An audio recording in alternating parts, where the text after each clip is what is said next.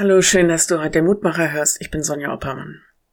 Hast du schon mal einen Krimi geschaut und dich am Ende gefragt, welche Strafe denn wohl für den Täter angemessen ist? Vielleicht sagen wir uns dann, das ist ja nur ein Film. Aber was ist mit der Realität? Unsere Justiz muss täglich entscheiden, welche Strafen angemessen und richtig sind. Und da sind kleine und große Straftaten dabei. Den Opfern ist manchmal Unermessliches angetan worden.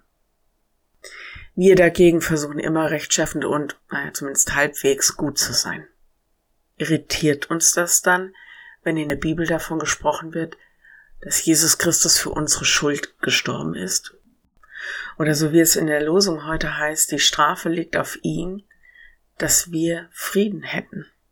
Jesaja 53, Vers 5. Ist es denn wirklich so schlimm mit uns? Ist wohl eine Frage der Relation und des Maßstabes.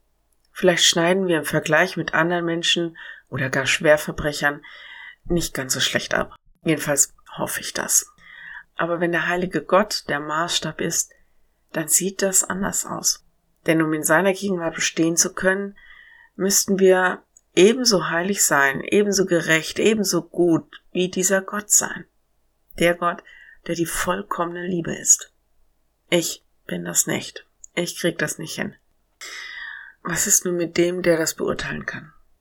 Er sieht Christus in uns, sieht seine Liebe, sein Opfer und dass Christus sich für uns in die Bresche schmeißt und seine Heiligkeit uns gilt. Keine Strafe, sondern vollkommene Vergebung. Ist es so schlimm mit uns? Nein.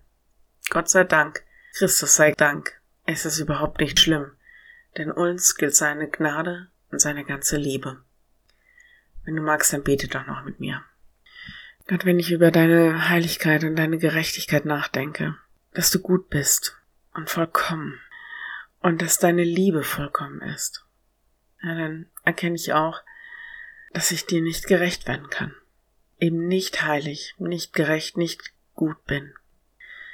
Und doch liebst du mich, doch liebst du uns. Du schließt uns nicht von deiner Liebe aus. Du verdammst uns nicht, sondern ziehst uns in deine Gnade, ziehst uns in deine Arme. Danke dafür.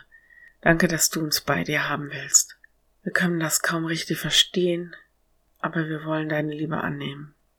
Hilf uns, dass wir nicht über uns selbst verzweifeln, sondern dass wir uns mit deinen Augen sehen können. Geliebt, wertvoll. Danke für deine Gnade. Danke für deine Liebe. Amen. Morgen ein neuer Mutmacher bis dahin. Bleib behütet. Tschüss.